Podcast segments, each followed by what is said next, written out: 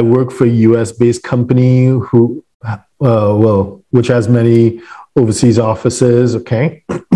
Since we're all remote because of, I, can't say why it's remote because then we get uh, censored on some platforms, but we know that there's a health crisis. So I guess this is what the person referred to.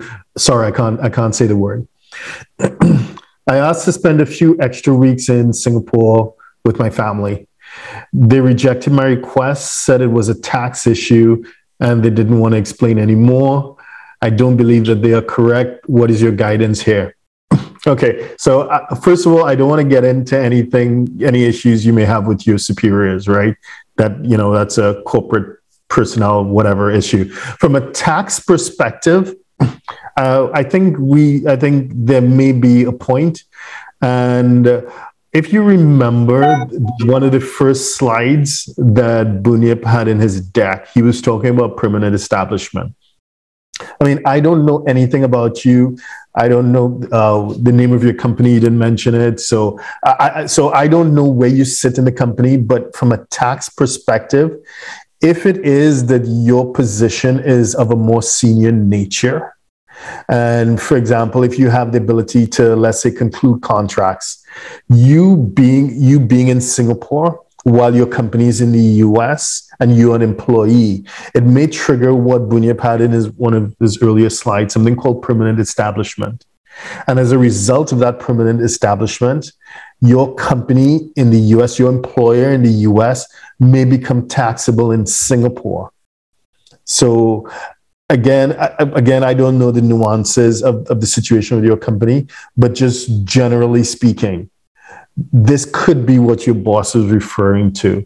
By you spending uh, extra time to be with your family in singapore and i know you know it's a special time of the year and everything but uh, perhaps that's their concern. And so if, if, if so perhaps th- this is uh, an opportunity to take this point to, to your boss or perhaps someone in your finance or your tax team and have a deeper dive into that and have a more of an exploratory conversation with them and see what sort of arrangements can be made. But I get it, you know, there's so many people working remotely because of that health, the health crisis that we're all facing right now. But uh, unfortunately, there are tax implications to someone who may be of a senior level spending a lot of time in another jurisdiction. So, or even within the US, just spending time in another state, there may be tax consequences, so far less internationally. So I'm sorry that, you know, it's, it's a difficult time, but hopefully you and your boss can work it out. Sorry.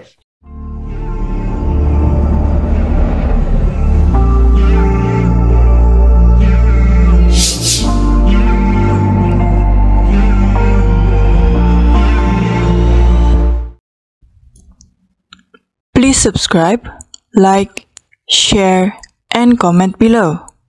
Our books and upcoming event are available at htj.tax. Email us at help at htj.tax to engage us, to advise on international tax or business matters.